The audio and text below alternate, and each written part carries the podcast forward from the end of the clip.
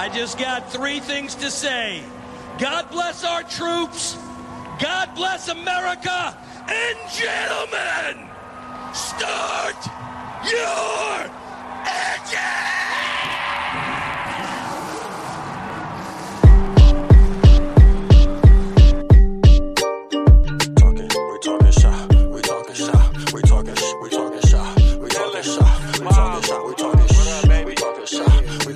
We talking shit, baby. Every episode, I promise you it's lit, baby.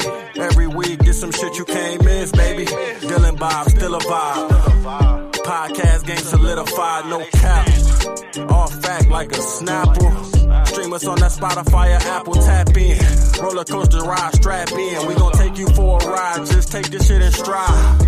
All topics, sport the current event. Tell me who more current than this. Luck with the mother shows, this the best one. Your sister and your brother knows. We talking shot, we talking shot, we talking shit, baby. We talking shot, we talking shot, we talking shit, baby. We talking shot, we talking shot, we talking shit, baby. We talking shot, we talking shot, we talking shit, baby.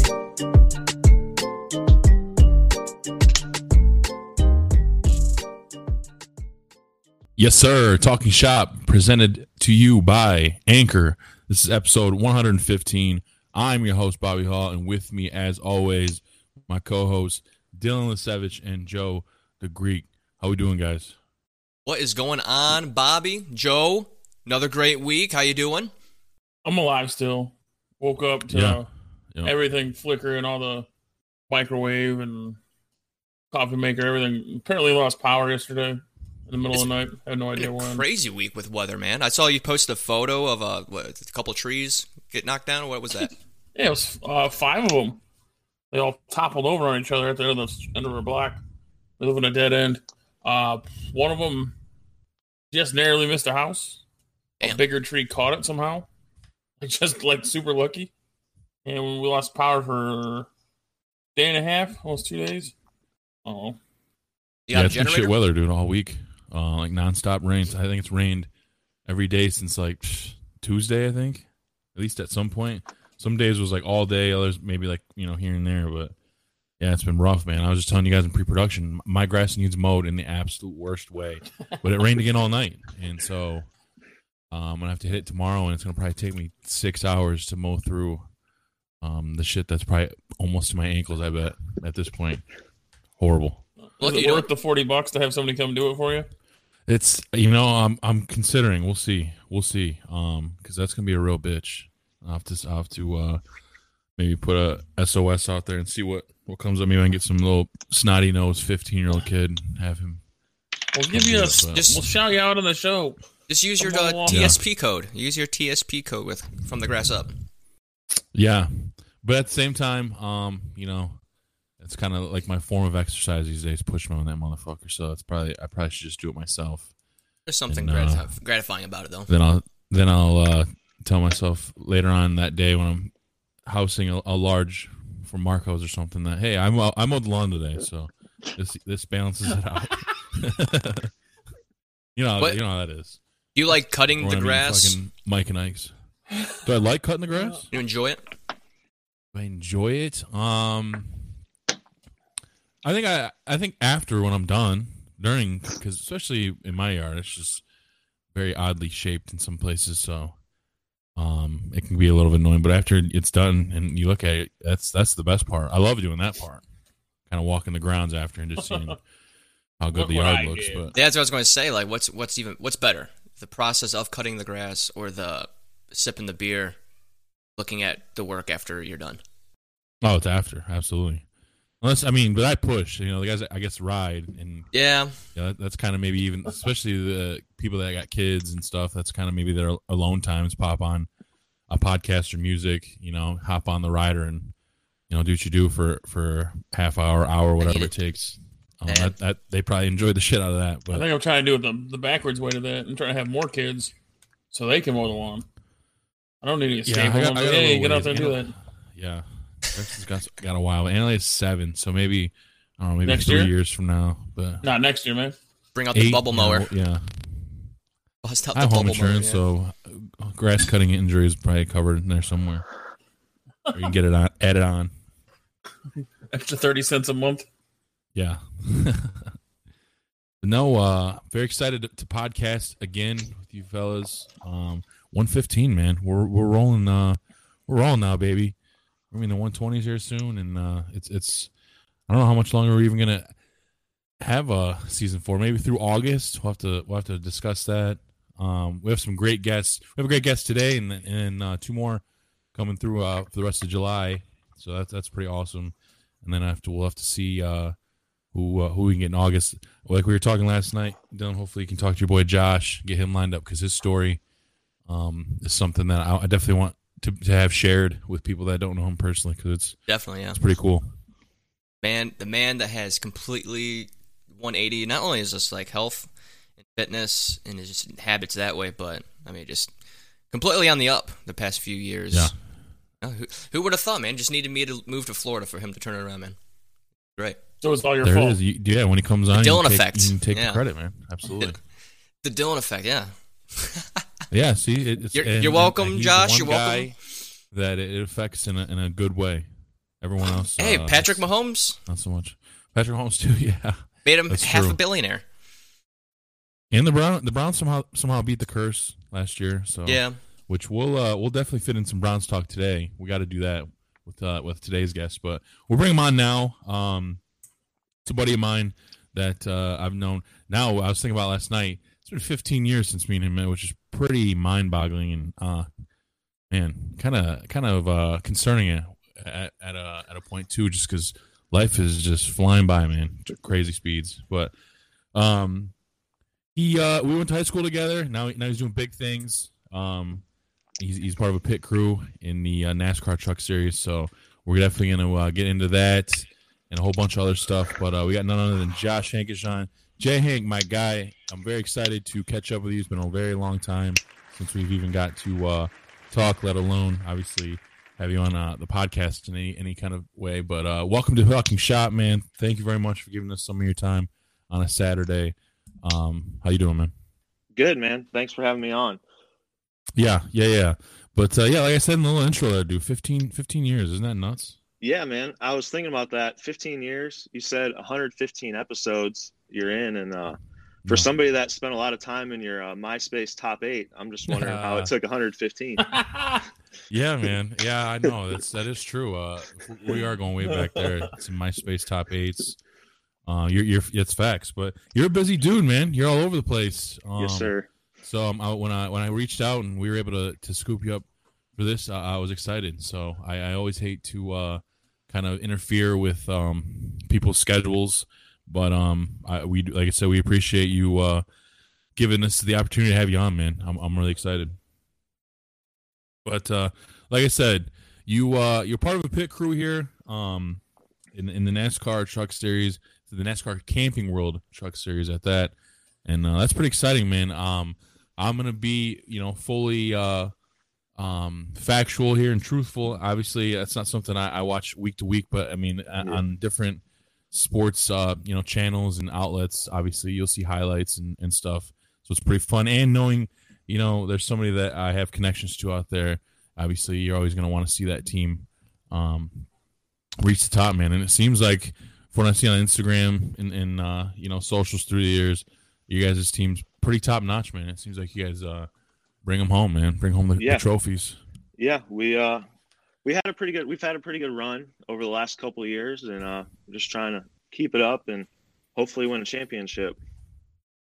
And then uh, what? Because I, I can't remember what team. I know it's '98, right? Is that the truck you guys? Uh actually that's the team that I'd been on for the last 7 years, the 98 and then this off season we did some restructuring in the building and Ah. now I'm on the 88 team for Matt Crafton. So Gotcha. it's a kind of a different a different group of guys, um new driver, new trucks, just uh kind of get our feet run, you know, hit the ground running. It's it's been kind of a struggle at times this year, but we haven't peaked yet and we're getting ready to hit the playoffs, so hopefully the best is yet to come. Yeah, what is uh I guess the difference between is there any difference between um I guess the ideology of racing? I mean everyone's going around the same track per se, but now that you've experienced multiple teams, is there a difference between techniques, um, the way you go about each race?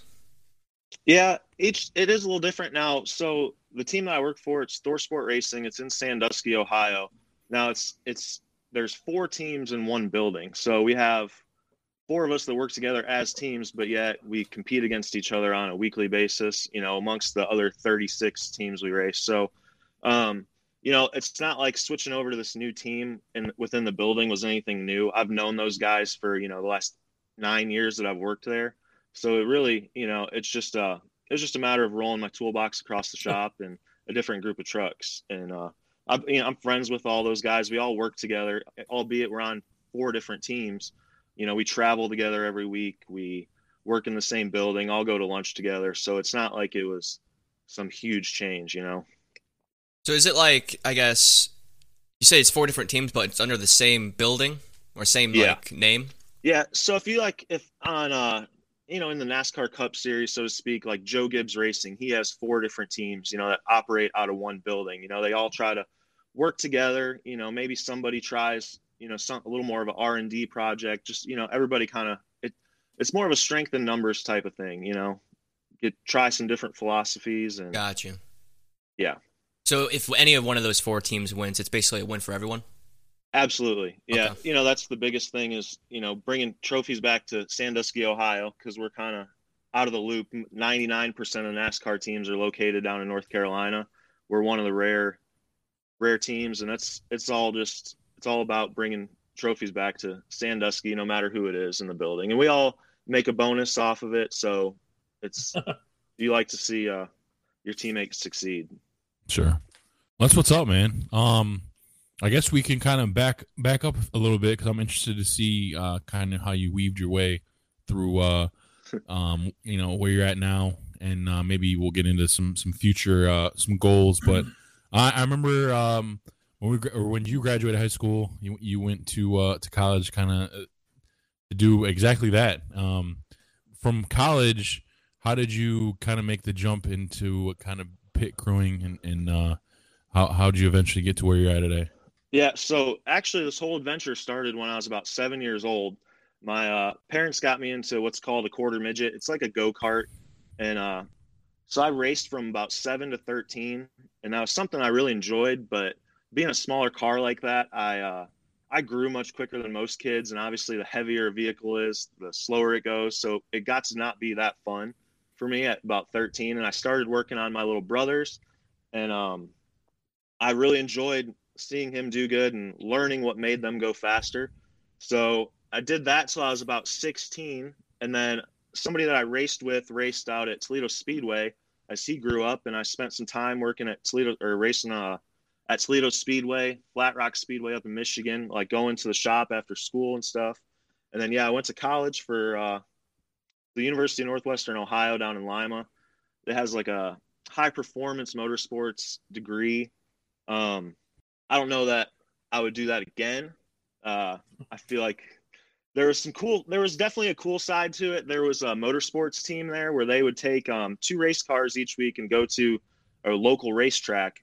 And this would be almost like a sports team. You would be on scholarship. Each person on the team had their own individual role. That I really, really enjoyed. But the school stuff, I really struggled with. I can't tell you anything I took from a class or anything that I was like, man, this really helped me out. But then, uh, so I finished school and then I moved to Akron where I worked on a, a late model team in Akron for a the family named the Ferris family. They were uh, we raced all around Ohio, Pennsylvania. And then that team started to shut down and I knew there was a NASCAR truck series team in Sandusky and they had reached out to me the year before and I just waited maybe another year till I seen that we were going to shut down and I hit the ground running there. I feel that, man. We had a we had a couple decent times down there uh, at Northwestern. Uh, Yeah. you know, college. Uh, You know? one definitely uh, sticks out. Yeah. Yeah. yeah, yeah. You know, back in the day, it was a different time, but you know, Yeah. those memories definitely uh, stick in my mind for sure. Shout out to Nick Snyder too, man. You guys were very very brief uh, roommates or something like that, weren't you? Yeah, he was down there. He he didn't stick it out very long, and uh, I think he probably made the right choice. He seems to be doing pretty good for himself. Yeah, we had him on the show. I don't know, probably three four months ago. Shout out to Nick, and he actually he did some stuff at my new house here. So I think Oh, uh, you're right, man. He definitely made the ultimate right right decision. But that's what's up, man. Um, because yeah, through the years, obviously, yeah, I mean, it's just how life works, dude. Um, you kind of grow apart a little bit. So I've, I've always kind of wondered how you were able to uh, kind of jump in and uh, kind of get your feet wet and eventually make it to where you are now, man. It's pretty pretty exciting. Um, uh, how do you like that schedule, especially now that you're you are a dad and stuff, man? How do you, how do you like Yeah. that grueling schedule? Yeah, so that's one thing I always thought growing up. Like I wanted to work in the Cup Series and race on Sundays and stuff like that. And then uh, as I've spent eight nine years in the Truck Series, I've kind of grown to just love the fact that we race on either Thursday or Friday night. You know, before the Cup Series comes into town, and so I'm home Saturday. You know, I'm home for the weekend. Where those guys they race 36 times a year most of the time on Saturdays or Sundays. They have no weekends. They get back on Sunday night, Monday. And uh, you know, I we only race 23 times a year, so that's, you know, 13 plus less weekends. And I get to still spend most of my weekends at home, so you know, it is tough to have to leave, you know, especially a 4-year-old who's starting to understand like that you're leaving. But, you know, it's only 2 days. It's usually you're traveling on a Thursday or Friday, you know, Friday and home by Saturday, Sunday, so I really haven't quite it's not too bad yet. You know, maybe as she gets older, and if I start to miss some things, that'll that'll be tough. But I really do appreciate the uh, just being home for my weekends. You know, and being close to my family. Having a team in Sandusky, Ohio, I can still go to you know dinner at my fam, you know, my parents on Sundays or something like that. So it really is kind of a neat deal. Yeah, because you guys are um, what still out in Portland? Actually, outside of Oak Harbor. Oh, that's right, right, right. Yeah, Yeah. I, I forgot. Yeah, you That's know where the country Okay, keg but- is, right? Yeah, yeah, yeah. Yep, just a couple roads over from there. Gotcha. That's what's up. Um, Nice. Well, that kind of leads me to my next question because yeah, we, we wanted to find out, um, you know, where you see yourself, you know, five, ten years from now. Um, I don't know if you'd ever, especially now, you said with the schedule of the way it is, um, doing what you do now, would you ever even consider making the jump to the, to I guess what you call the big leagues?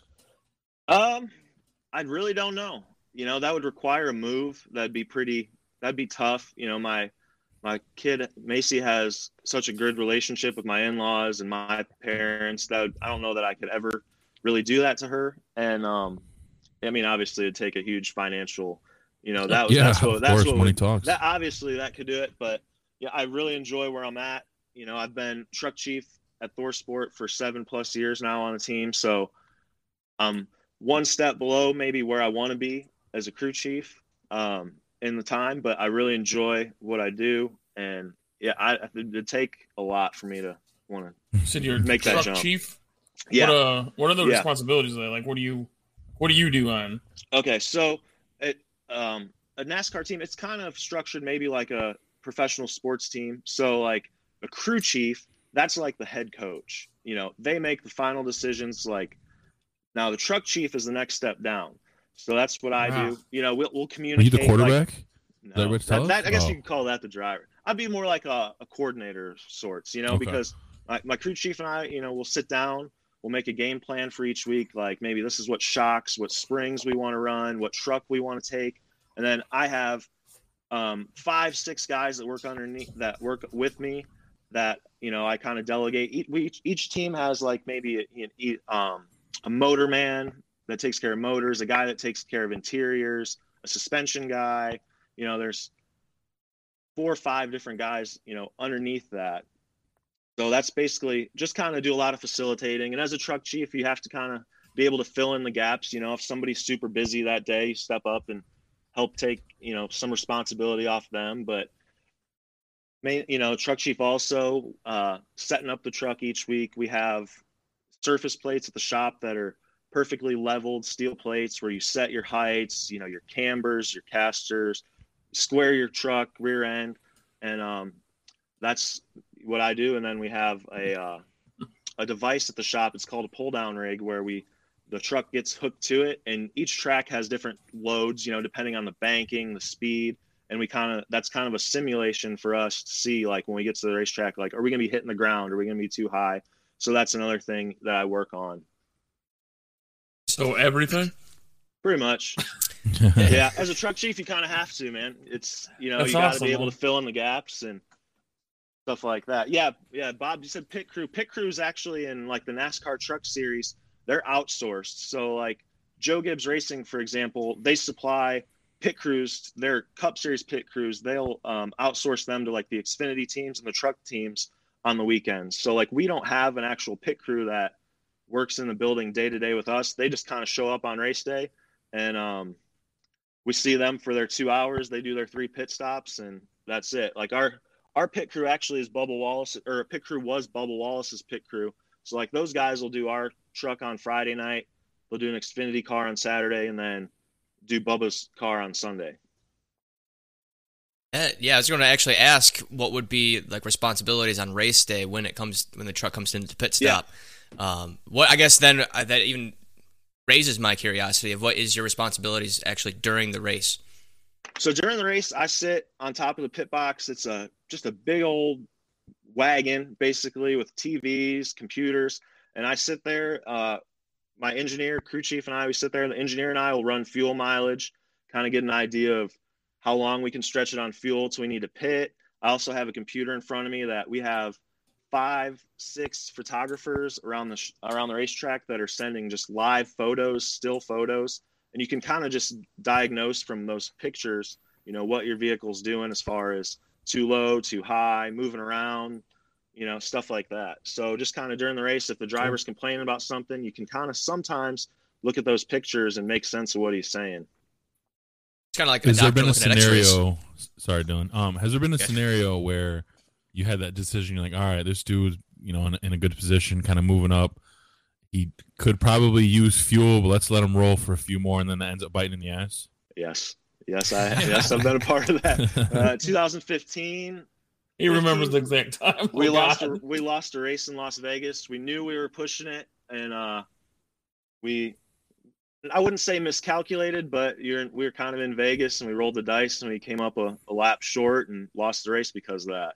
Oof. So yeah, that I mean it happens all the time. It's kind of a delicate balance because yeah, you want to win that race, but sometimes it might be more uh, advantageous to pit and get your fuel and finish, you know, seventh or eighth and get your points looking at the long term as opposed to running out of fuel and finishing 20th or something and really screwing yourself long term in points does the does the driver pull in after that race and kind of like give you that look like what the fuck man uh or is he just probably kind of like he knows you know, like a team most of most of them are pretty good about you know we're in this together you know because if they if they're going for it and if they crash or something you know we don't get in their face like what were you thinking man you know like we're yeah. all in it together you you want somebody to go for it you want your driver to go for it so i think sometimes they want you know their crew guys to go for it too as well what sense. brand of trucks are you guys using uh, we actually are uh, a Toyota. We're our manufacturer is Toyota right now. Since I've been at ThorSport, we we started off in Toyota as Toyotas in about 2013, and about 2018, 17 we switched to Ford for a couple years, and then um, now we switched back this year to Toyota. Now, is that like? Is there any reason why you go with any particular brand, or is it just negotiations? Actually, yeah, I mean, a lot of it's financially driven. Um, you know, the manufacturers help out their teams a lot, you know, whether it be with parts, wind tunnel time. Uh, Toyota has an excellent simulator. We live in a world right now where, with, you know, obviously the pandemic that just happened, they cut back a lot of our track time last year. So we don't show up in practice as much as we used to. We, we don't even really show up in practice anymore. So Toyota has this awesome simulator that like our drivers can be down in North Carolina. They show up, they get in the simulator, they have the seats for each driver. They have cameras in the simulator where we can see them, their hands, their feet, watch live lap times for each track. And we can sit there in our computer up in Ohio and be like, okay, we want to try this right rear spring, this shock. We want to move, you know, this control arm here. And he can do that on the simulator. It's a it's a dynamic simulator. It moves.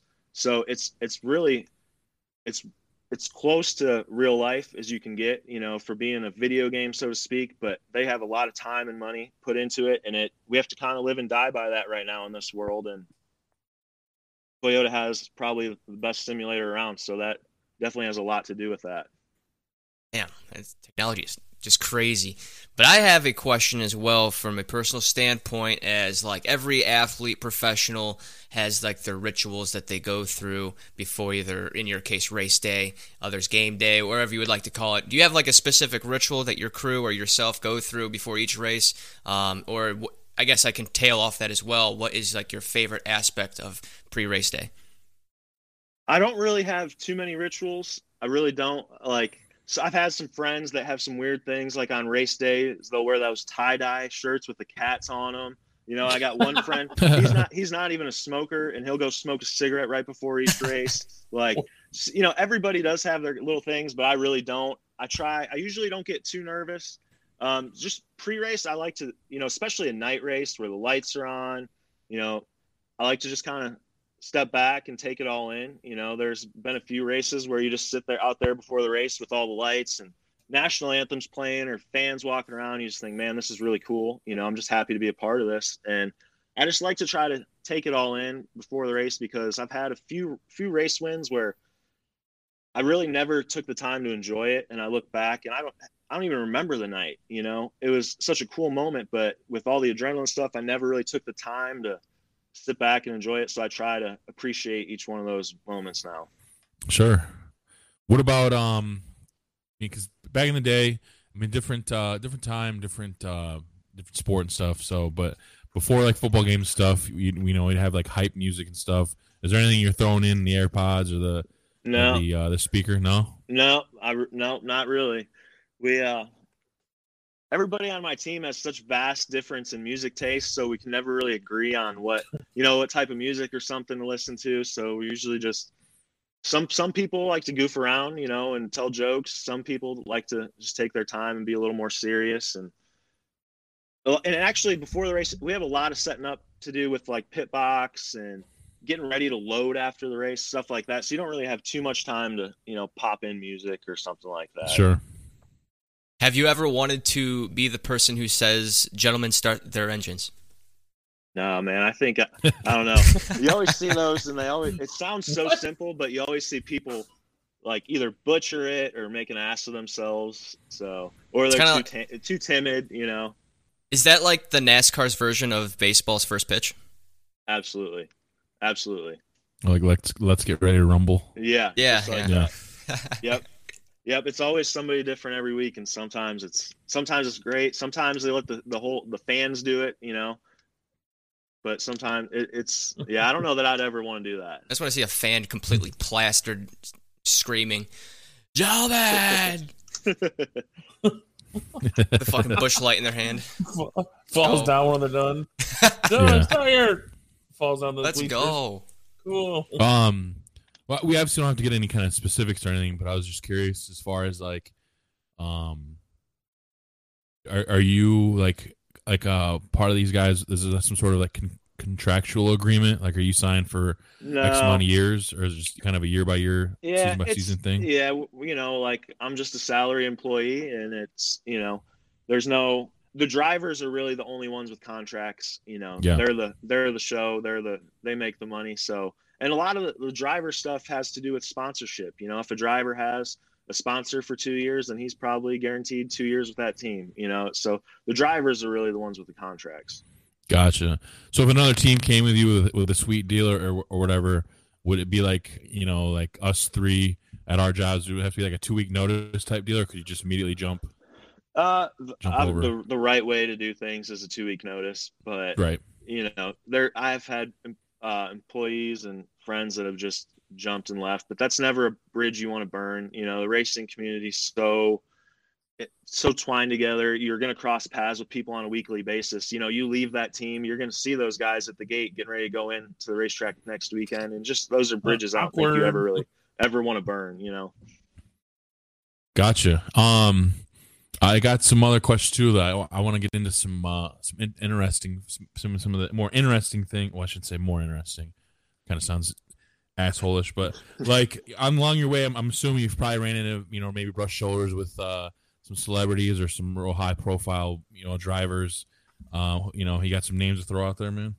Yeah, I mean, the truck series, it's basically, we talked about this earlier, is like the AAA of NASCAR. So it's kind of a unique deal. Like Kyle Busch, he owns a team in the NASCAR truck series that he races a handful of races each each week or each year with us. So, you know, you see him on a weekly basis. Guys like Kevin Harvick, Brad Keselowski used to ra- have a truck series team that he owned. So it's really not uncommon to just cross paths with those guys. Plus, with the Cup Series racing there a day later, so those guys are always walking around and we always cross paths with them. That's pretty cool. That'd be yeah, that'd definitely be cool to kind of be setting up for your own race and just yeah see Yeah. uh, you know some of the, some of the top dogs. a couple weeks ago we were in Nashville and we just got done with practice and uh, it was one of the few races this year we got to practice and I'm working on a truck and talking to a driver Matt Crafton he's talking to Johnny Sauter one of our teammates and I hear this guy walk up and he's like what do y'all think and I look and it was Dale Earnhardt Jr. and that was one where I'm like oh holy shit! Like, yeah, that's, like that's really cool. You know, as growing up, everybody knew who Dale Earnhardt Jr. was. Sure. Budweiser car. I mean, he's a celebrity. It's just like, just to be having a conversation with those two, and that that guy walks up. I had to moonwalk out of there pretty quick because I was definitely the one who didn't belong in that conversation. that's pretty cool, man. That that would be even yeah even for me if I ran into him, I kind of be awestruck for sure. He's a legend. yes, absolutely.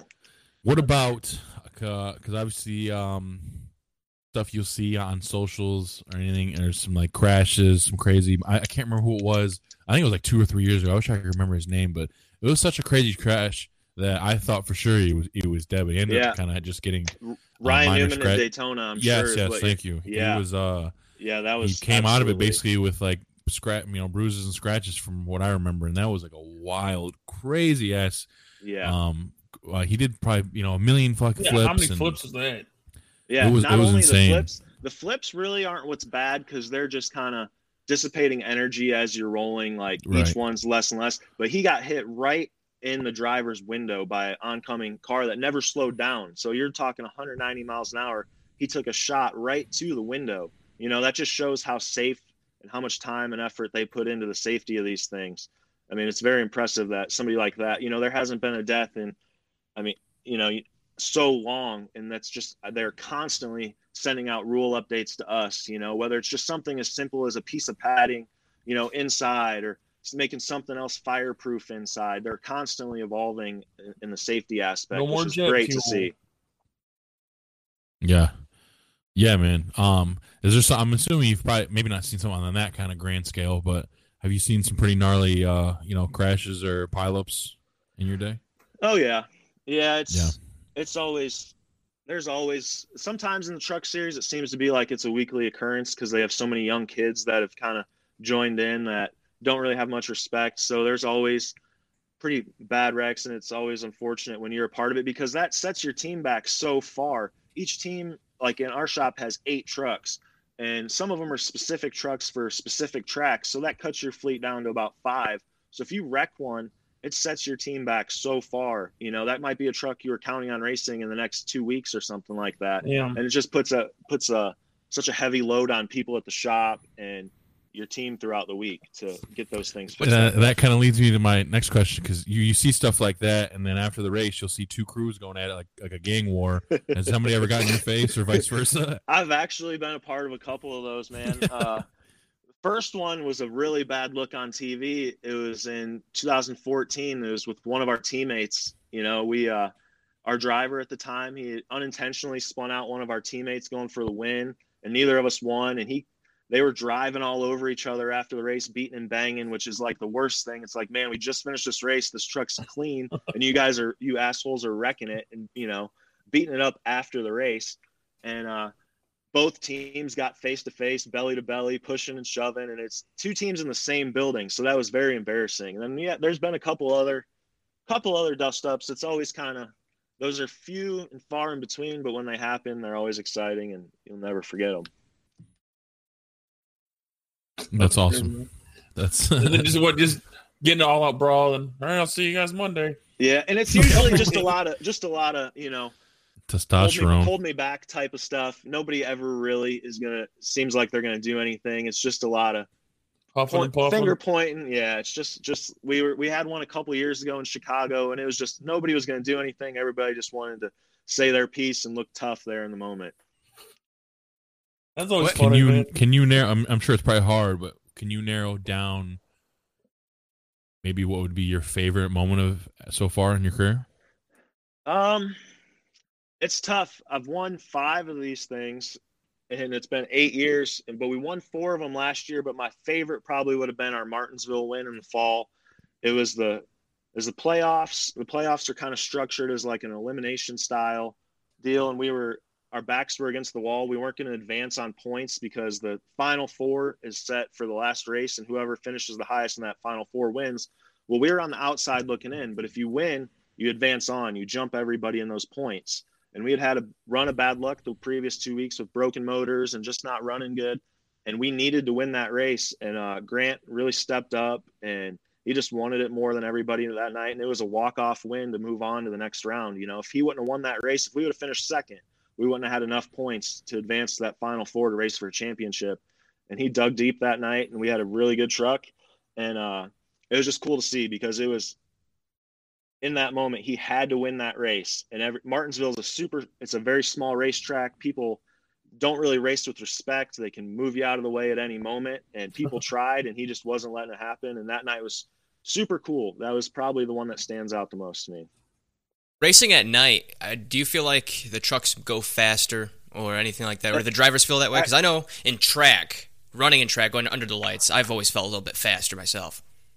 Yeah, I, I think naturally just the air, like how much cooler it usually is. Like in a racetrack, that just promotes more grip in the racetrack. You know, even if you're just running, like you speak of, like the air is better at night. You know, it's better for your lungs. It's better. So thicker. if it's better for you, it's better for a motor, you know, yeah. push the air through. What kind so of, that, is, yeah. is that the 396? Yes. Or, okay. Yeah, the truck series, it's like uh we actually don't run the Cup series. They run manufacturer specific motors. The truck series is one common motor for everybody, just to try to keep costs down. And it's a spec motor. You can't really do much to it. There's a third party company that they take care of them. If you need them, they get mileaged out. They rebuild them, send them back to you. So it kind of has leveled the playing field a little bit. Word up, man. I don't know why I knew that. yeah, me either. I was kind of surprised. I just remember random things. I'm like, oh yeah, I, I, like I like a lot of facts about cars, and that one stuck out to me. I guess. Well, if this podcast takes off and we do a TSP racing, we need to start a crew, man. Can we contact you and maybe negotiate? Absolutely, man. Absolutely. Okay. Dylan, let's keep that um, you know, on the back of our heads. I'd love to get a talking TSP shop racing, truck. Man. A little black black and green uh car. I don't know what number Ooh. we'd have, but we'll have to think about it, man. So we got, we got don't leave it up to Dylan. To Dylan's gonna pick sixty nine. Four twenty. No, I would not. Yeah, all right. Four twenty. Four twenty. Sixty nine. A big big ass number. Um, Triple digit trucks. Any more cool. questions? I don't, I don't know if you want to hit the hit the mill. Yeah, we can hit the mill, get into some plenty of stuff variety, man. Yeah, we we can do that. All right, let's do it then, baby.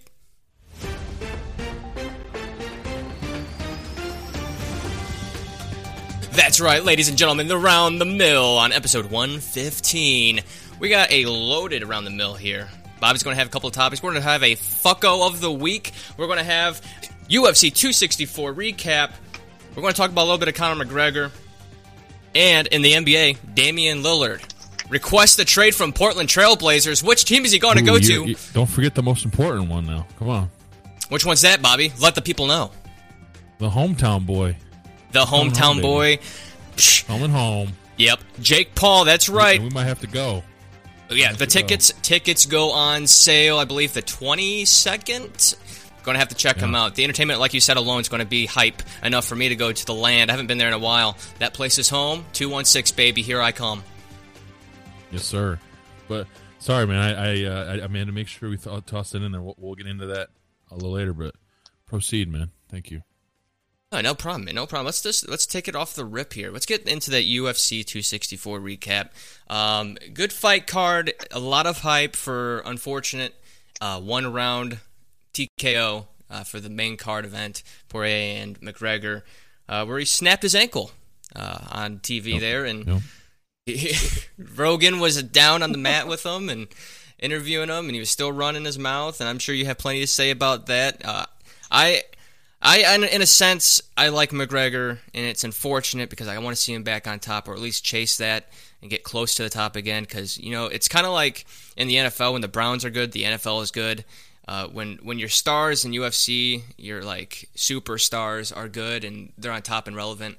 I mean, it's just good for the entire business in general. So I, I would like to see him get back there, but you know, losing your last four or losing four of your last five uh, it's just not not been a good stretch for McGregor, and it, the question is this: is is Conor McGregor finished? Is he done? I, I think, man, like I, we were talking last week before the event even happened. I said, obviously, you can tell he's been half-assing it, man. This dude sold um, his shares of that that uh, whiskey for 400 million bucks, so he's good money wise. I think he's just got X amount of fights on a contract that he owes to to Dana or, um, uh, the whiskey. Uh, f- what the fuck? What the fuck's the the name of the whiskey? Um, Proper 12?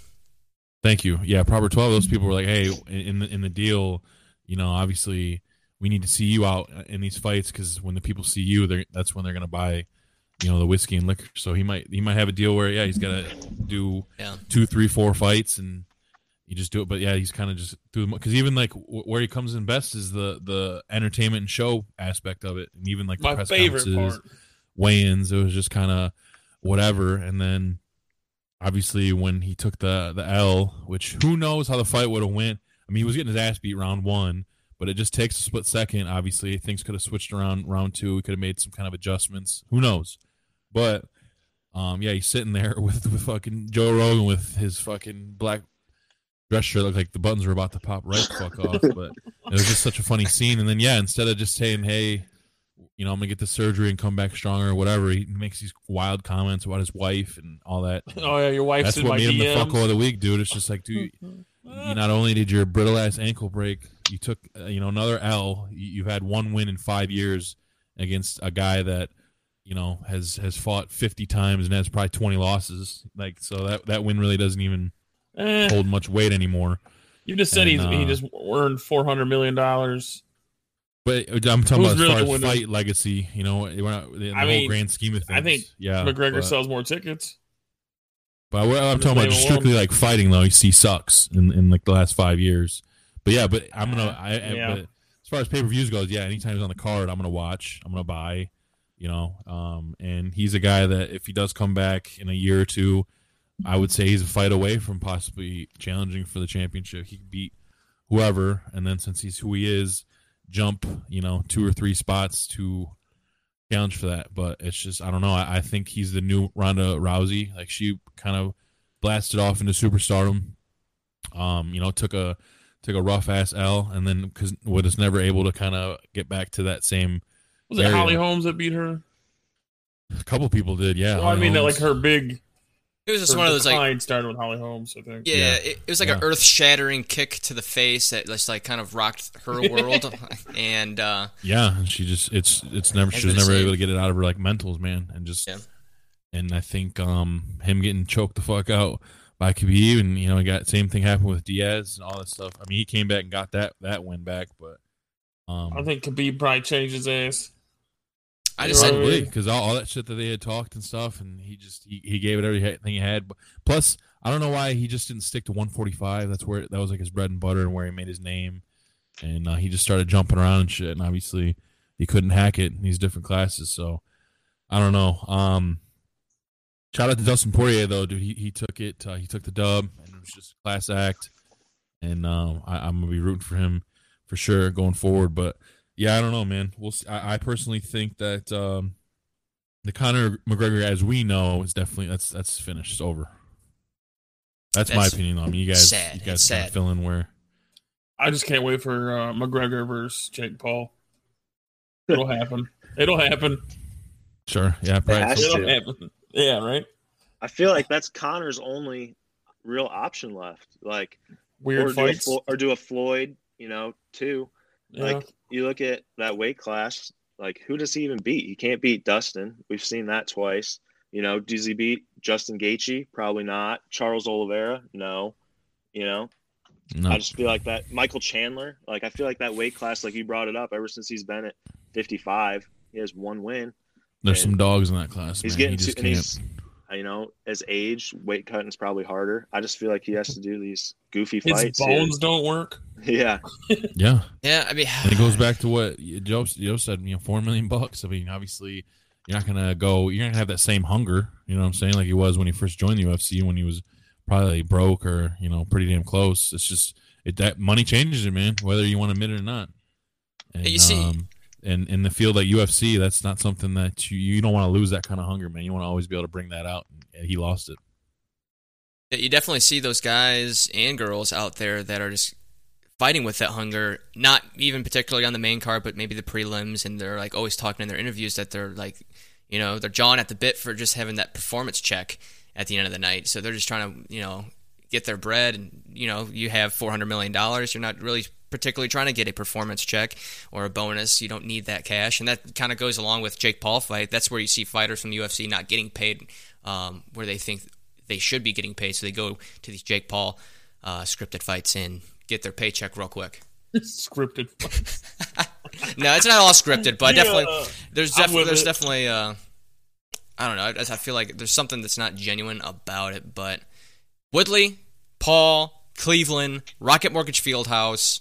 I don't know if any of the, if any of like the I don't know what the entertainment aspect's going to be. Um, HBO, I think that's going to be doing the pay per view, not trilogies or what is it?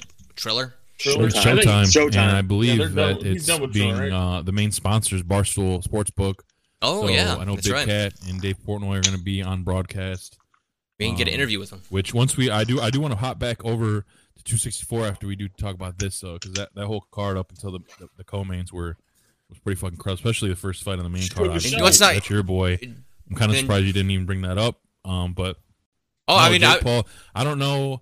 I assume that uh, there'll be some some musical, you know, performances, and I think there is a undercard of just a kind of a bunch of journeymen or you know whoever the hell. But um, you know, I'm sure it'll be some kind of spectacle, especially the fact that um, Jake Paul, baby's coming home. I know. I know his brother's going to be in the house, and uh, yeah, they'll, they'll they'll turn into a huge thing. And once uh, once Jake knocks Woodley out in front of the world, and goes for him, then I'm sure crazy. I'm sure Connor will uh, get another call out. You know, he gave that he gave that Conor McGregor chain to Dustin Poirier, which I thought was hilarious. Um, and then sure enough, Dustin, being the good guy that he is, I think he's going to auction it off and then donate all the money or something. But Hilarious, is man. atrocious. 100 k 100k chain man with him fucking sitting there knocked out holding Nyquil. That's just so funny to me. he's like, I'm I, take a I'm pretty sure. right. I'm pretty sure he said, "Do you want me to snap the ankle off for you, or do you want to do it?" Yeah, That's terrible. yeah. But like we were saying, man, if tickets aren't crazy, which I don't know, it could be because I'm sure they got to figure out a way to, uh, you know, pay for this fight because those guys are probably uh, making some big, big money. Um, I want to be there, man. It'd be great. Definitely I get some wouldn't- content. I would be for the show and shocked. shit, but I'd be shocked if it's over hundred bucks. I'd be shocked. we'll see. We'll see. I don't. Even, I'm not. It's, it's at the um, Rocket Yes. Mortgage Fieldhouse. You said. Where Yes. Cats play. Okay. Yeah. man. So that'd be fun. That'd be fun weekend. Yeah, absolutely. I haven't been there since it's been re- uh, renovated to the Rocket Mortgage Fieldhouse. So they have all these. Uh, I think they have like whole like bar at the end of the. They took out a bunch of bleachers, I believe, and they like made like a whole like standing bar where you can like watch a basketball game from like the bar and uh, I, I forgot what they call it. It's like the Budweiser, What was it called before? uh, the Q, the Quicken Loans Arena, Okay. I'm trying which to think. I- I'm like, I'm having a drawing a blank on that. which I'm pretty sure they own each other. That they just switched it to the Rocket Mortgage Field House, which they renovated it, and I'm pretty sure the NBA All Star game is going to be, or that weekend is going to be in Cleveland next year. So that'd be a cool event to go to as well. Okay, that would be that would be interesting. Um, but we'll see. We'll see what uh once tickets drop. We'll take a look and um we'll make a decision, man. I know I know Charlie. He had uh hit me up about maybe trying to make something happen. So we'll check it out and That'd be go from fun. there, man. Fun as Yeah, hell. fuck yeah, I would. I haven't been to Cleveland in a minute either. Obviously, I think uh maybe a couple years ago when I went to a Browns game. Yeah, it's probably one of the like the same time here. I think just Which Being in Cleveland, man, we'll feels like to, home. Um, discuss too. But those tickets, you want to talk about expensive ass tickets? yeah, Those about to Those- nuts. those this probably year, shot those up, Browns huh? tickets. had the Yeah, team to see. Haven't been good Yeah. in decades. But Yeah, yeah, man. To wrap up the 264, I did want to bring that up. I did want to bring it up. My boy Sugar Show, um, just laying the fucking hammer on the. I think it was his debut. I forgot his li- I forgot his name, but he had neon green hair. Chris, Everyone knows Chris him. Mati- Matiho or Matino or something like that. Tino, yeah, yeah, Yeah, UFC He's- debut. A dude had like 11 days notice because the other guy got hurt or something. Right, so right. He came in there and took 250 shots to the face and just kept coming back. Ew. Man, it was it In was an row. incredible That's what it felt like. And he got like Yeah. you know he got that 75k performance bonus. I was really happy for that kid because he uh, he had a lot of heart, man. I mean, he got and it seemed like every single one of those 200 plus shots were to the head. Just kept going, dude. And, yeah, um, uh, Sugar Show laid. I'm pretty sure they said this that it was a record shattering uh, pay per view performance for like strike percentage. Yeah, it's like 80 I percent. believe it. it? Yeah. It's just incredible performance on both fronts. Just, but I mean, having 11 day notice and fighting someone you've never fought and have, not having anything. And he, I'm pretty sure he said that he was training for an orthodox fighter, and uh, he ended up fighting a southpaw fighter. Uh, which I mean, I'm not, I'm, not a fighter, so I don't have no idea what difference that makes as far as training and capabilities. But put on a performance, that's for sure, and well deserved 75k. Which, in fact, the first purchase he made uh, was an ice cream sandwich after the fight. Respect, man. That's humble. That's humble. Humble beginnings right there. He didn't No, the. The uh, even the even the prelims, man, um, were really fun to watch too. Um, I can't, who the fuck was it that we watched a dude do a fucking backflip on a guy? Remember that? Then- Yeah. I think it was uh, Michael. I think it was Michael Pereira. Yes. he might have yes. been the one that did like the backflip. Um, that was amazing. But yeah, the prelims, prelims all the way up to the, the two comb, like the the Gilbert Burns um, Wonder Boy fight. That was a snooze fest, which was disappointing because those are two, you know, two of the best in the in, the- in the welterweight division. Um, then obviously yeah, the actual main was was trash too. But I mean, you had the the women's bantamweight fight. Jessica Evil Eye? Um, that was a first round knockout. And then, of course, everyone i- i- very much enjoyed watching Greg Hardy get KO'd. That's that's something. Oh, yeah. that I'll enjoy watching every time. And then uh, Tai Tuivasa doing shoeies after the after the fight was incredible, incredible scene, um, especially with the Nelk boys. I love those guys. Uh, it was really entertaining watching that whole thing unfold. But uh, 264, like you know, pretty much top to well, I'm sorry, bottom to almost top was was really good. Uh, and it was it was a fun night over here having all you guys at the house to watch. Um, it was a decent uh, fight night card for a night um, that uh, I'll probably be checking out between that and the uh, the finals. But we are definitely in the dog days of summer as far as like major sports goes. So, but we're getting close. Probably what uh, another month before the Hall of Fame game. Probably not even that. I'm excited, man. Uh, Yeah. going on to Damian Lillard, he did request a trade from the Portland Trailblazers. Uh, and the top five teams go in order as follows Knicks, Sixers, Heat, and Warriors, and Lakers. So those are the five teams he had interest in. He vocalized that as teams that he would be interested in going to. Right now, with the Knicks and Sixers being the top two teams of uh, destination, which I, I think I'd much prefer him to be on the Sixers. I think because the Sixers is like the Cleveland Browns of the NBA. They kind of have like the same blueprint, been dog shit. Um, tank, tank, tank, and then like they're finally the first rounders are starting to make uh, make moves, and you know they're they're on the up. They just they can't get over that hump, which seems to be like the middle of the playoffs. Can't get past that second round type deal. Well, their their hump is Ben Simmons. That's the hump they got to get over. well, they're going to be getting Damian Lillard and trading him to Portland. I, I would imagine. I hope the Browns. I hope the Browns don't have a Ben Simmons because that would be awful. I don't know who our Ben Simmons would be. We don't have. I don't think we have one. So I think. Thank God. Yeah, Not yet, at least. Fucking, I can't wait for. I don't know. I, I, I think. I mean, Sixers would be interesting. Knicks too, because Knicks. Are, I mean, they're a P, they're like a Damian Lillard away from really making some some big noise. oh yeah, in the playoffs. There, I mean, they um, they, that was a team I kind of latched on to in the playoffs because they're they're um almost like the Browns in a sense too. Like they've just been they were they had their heyday and then they've been shit for so long and then they finally made the playoffs for the first time in shit. I think they said eight years, nine years. So that was kind of fun to watch. But they ran into Trae Young, man, and uh, you know he did his thing on them. So I think getting somebody like Damian Lillard obviously would be a, a huge get for them. But we'll see. I'm sure there's a, uh, as always, a hefty, hefty ass price tag to pick him up.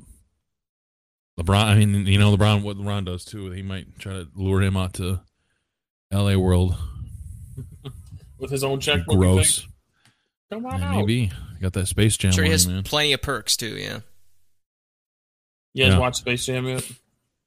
I have not. Not yet, not yet. I want to. Um, I think I might. I think I might try to go check it out in the theaters. We'll see. I've gotten uh, mixed opinions, but I feel like that's just kind of anything anymore. So everything's got to be mixed. No one can ever always completely like something. And we were talking last night. I mean, Space Jam One. It's one of those things where we all grew up on that, but uh, pop, popping that thing on today, it's just terrible. Michael Jordan's a shitty fucking actor.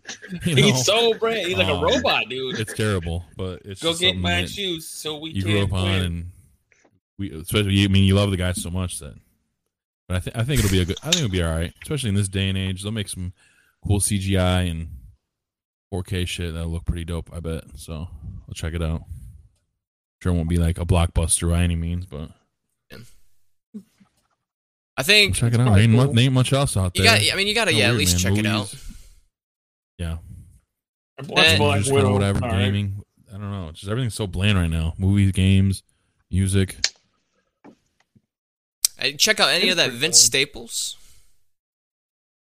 I haven't checked that out yet. I heard that's actually pretty fire. Yeah, it's I've pretty damn listened good. to a lot of um, the Tyler Creator's latest album. It's been pretty good. Yeah, yeah. Um, do a little bit of this and that, man. Really, um, I do have it in my my uh iTunes. I gotta check that out. I'm waiting for uh for Billie Billie Eilish's new album, man. That's I think that's dropping very soon. You don't fuck with Billie Eilish? Fuck no. Why not? We don't relate. She's like 17. You you don't I'm a relate to what was that shit 35-year-old we were talking about? man. Crippen, Crippen ain't dead or whatever the fuck. You don't relate to that shit. Crunk ain't dead? Hell yeah. Yeah, you don't really. You ain't I get crunk. fired up. You ain't Dude. little Joe. You're talking about getting ready for, for shit. I used to down a bunch of yellow jacket pills and turn up with some uh some Lil Jon, man. All Crunk this ain't dead over here, Twenty years baby. ago.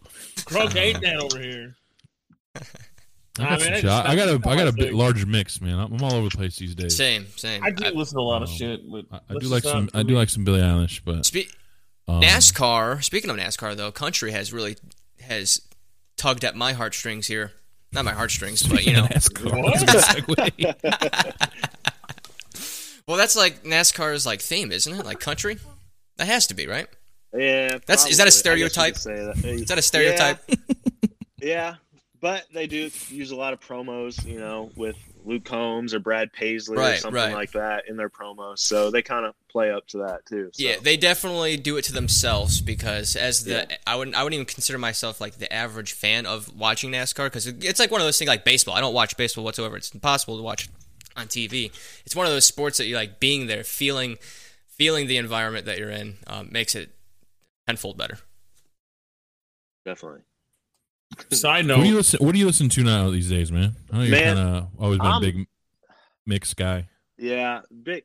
I feel like I've just went back in time. Like the more, like the older I've gotten, I listen to, you know, the stuff we listened to in high school, that hip hop. I still listen to some of that, but man, I'm listening mainly like '90s alternative, '90s country, '90s hip hop. That's just where I'm at right now, man. Yeah. I don't. There was really wasn't a better time. I feel like in country music, even hip hop. Just listening back to in the alternative scene, like I've I've really just as I've gotten older went back in time. I feel like.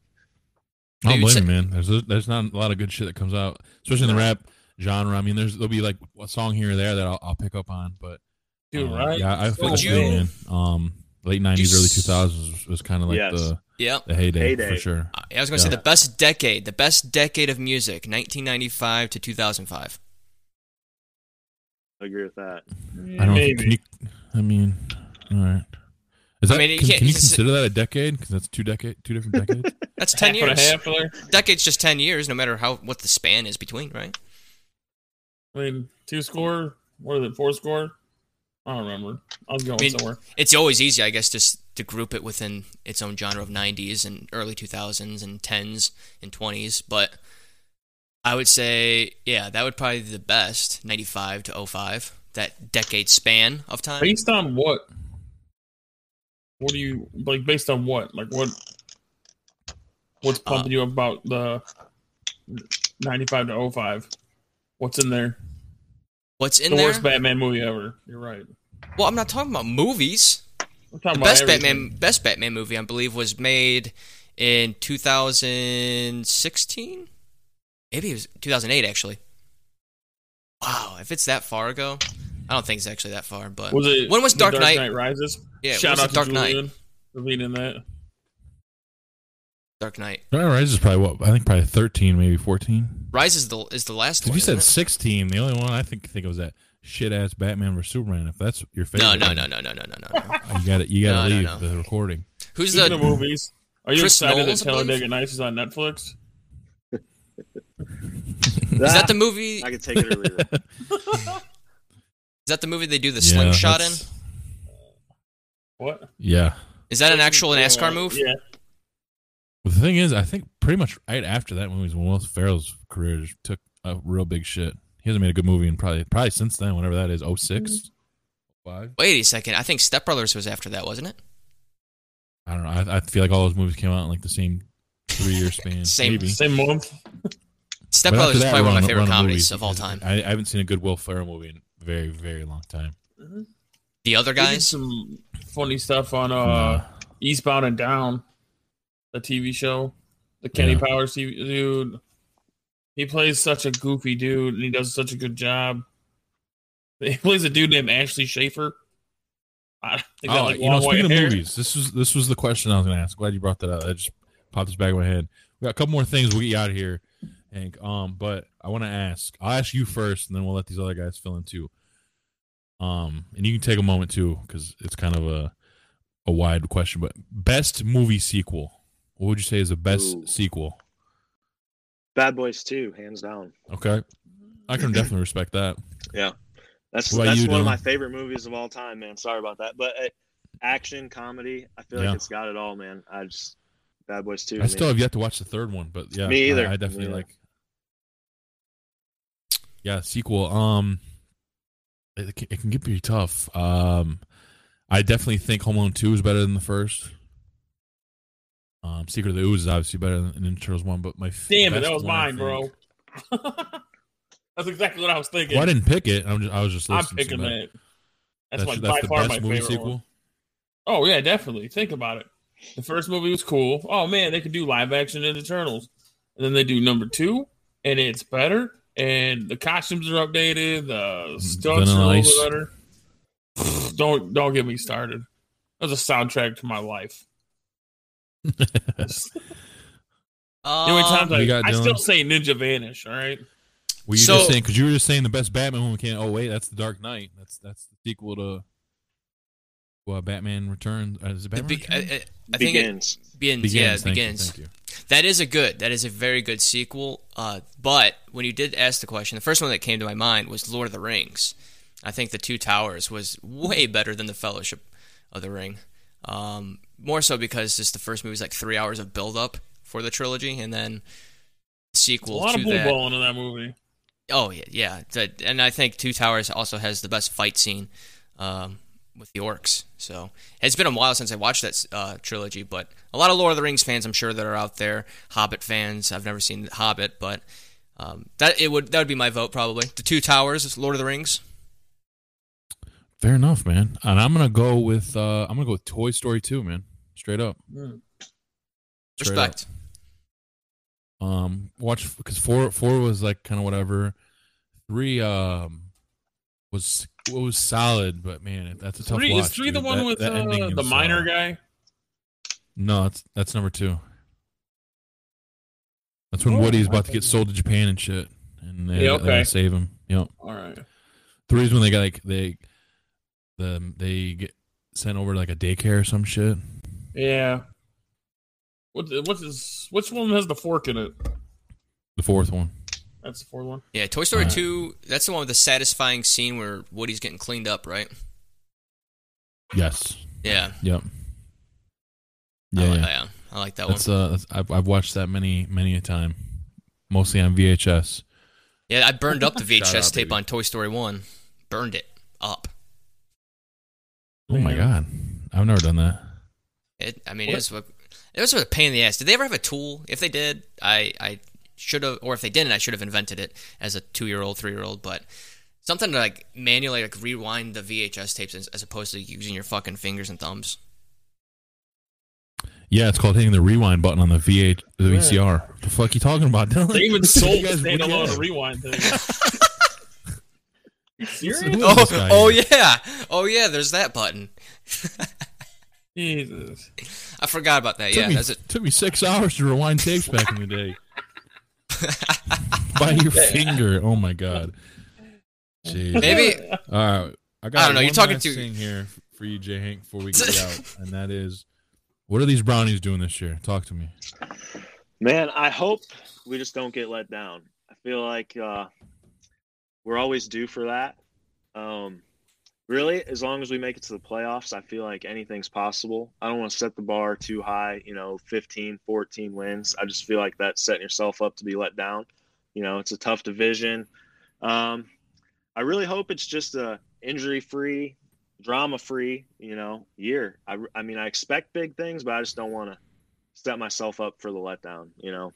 uh, I you like got to that. give I me. like the coaching staff, the, the team. I think the Oh, team's coming yeah. off a great year.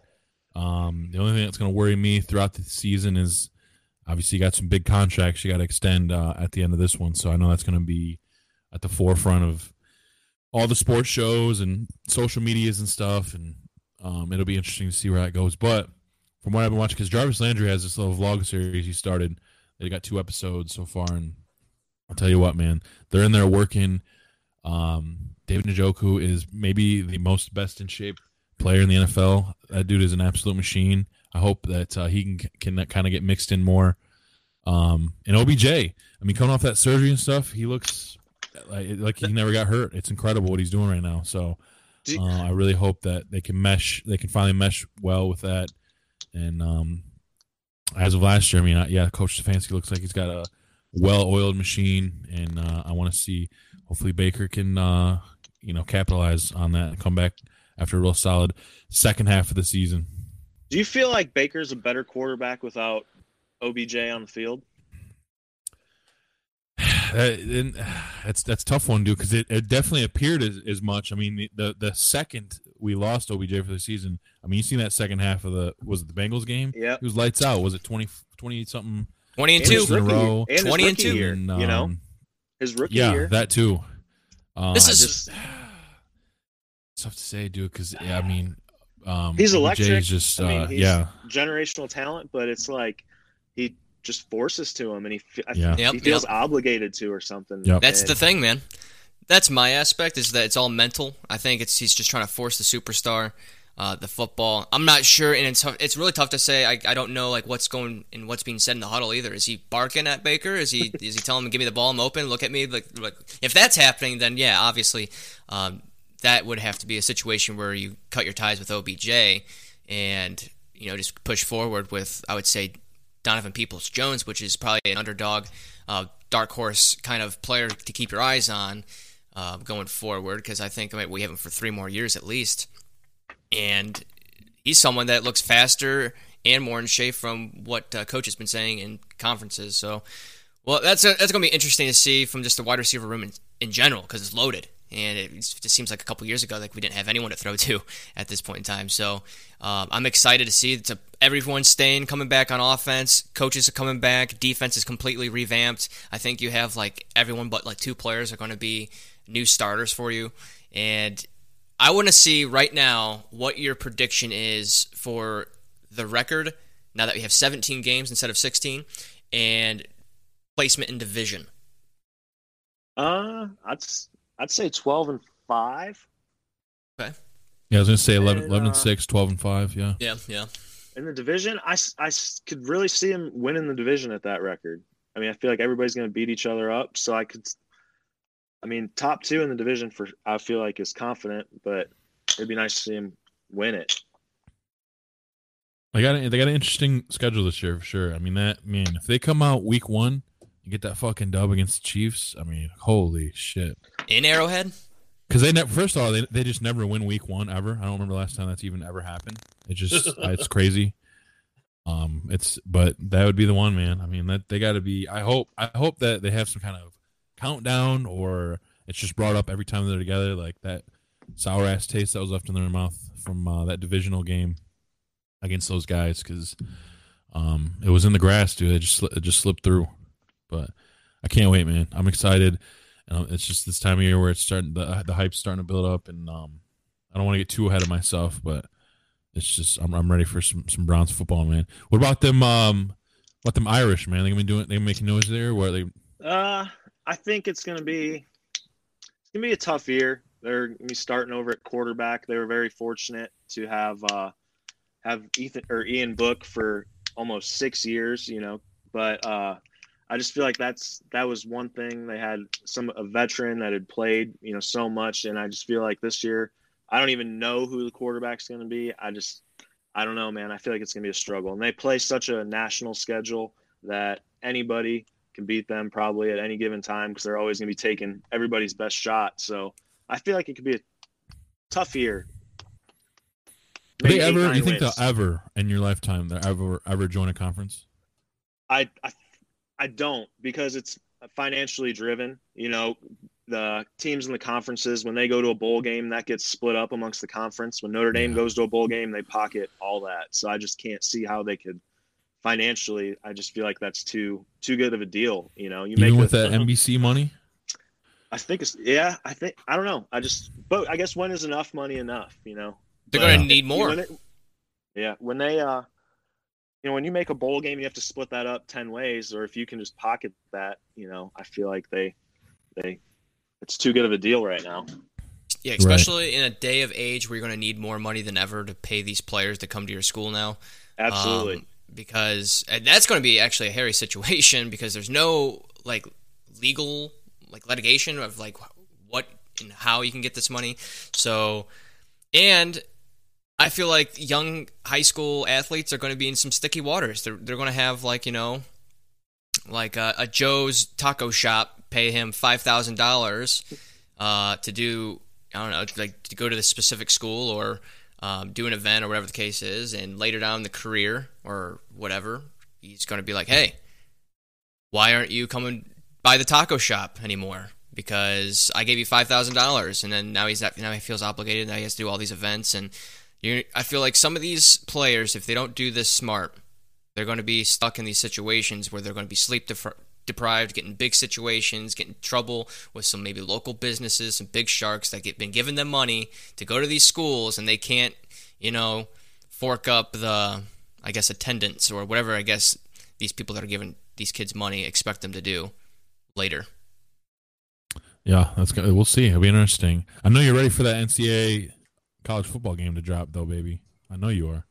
Oh yeah, I still, still play, play 14 to this day. Yeah, yeah. I try to get a little bit in each night just to kind of decompress, you know. Yeah. Just but not not nearly as much as we ever used to. Right, I still right. I still throw in the 360 and play NCAA 14 from time Oh, to yeah. That's time when that awesome. when that, time last of year, year. you probably could have comes made a around. boatload on that if you Yeah. sold that bitch last, oh yeah, last year. I seen the prices were crazy. Yeah. People were selling that. 'Cause I was looking, man. I was interested, and, and I seen some price. I'm like, oh, okay, I don't want to play it that bad, but that's what's up, man. A Madden, Wow, this what's it next rolling Madden game is actually looking pretty pretty good too. For once, we were talking about that, but um, let's get you out of here, man. Uh, you know, we we're kind of all over the place now, but uh, Hank, man, it's been a a, a blast and uh, really fun to catch do a little catching up. Um, hopefully we can kind of continue this off air at some point.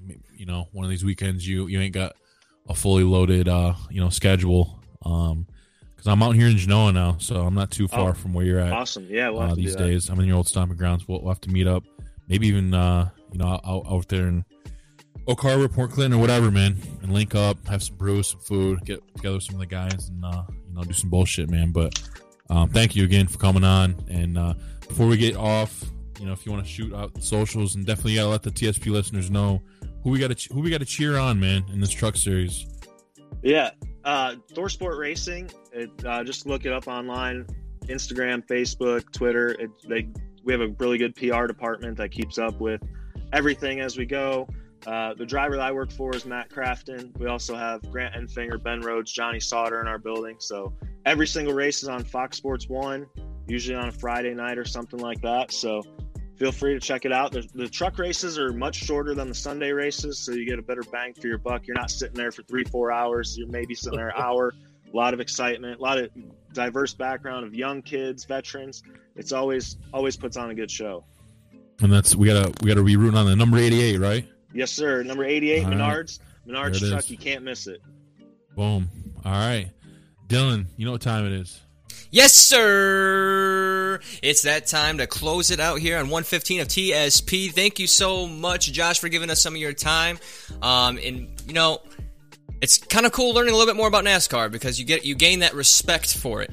Um, it's it's a lot more than what people say, just going around in circles. There's a lot more like background, getting the background, not just the race, but going over all the analytics, statistics, and just how low the car is sitting on the ground. All that crazy mathematical shit I didn't even think about that goes into a race um, is just remarkable. And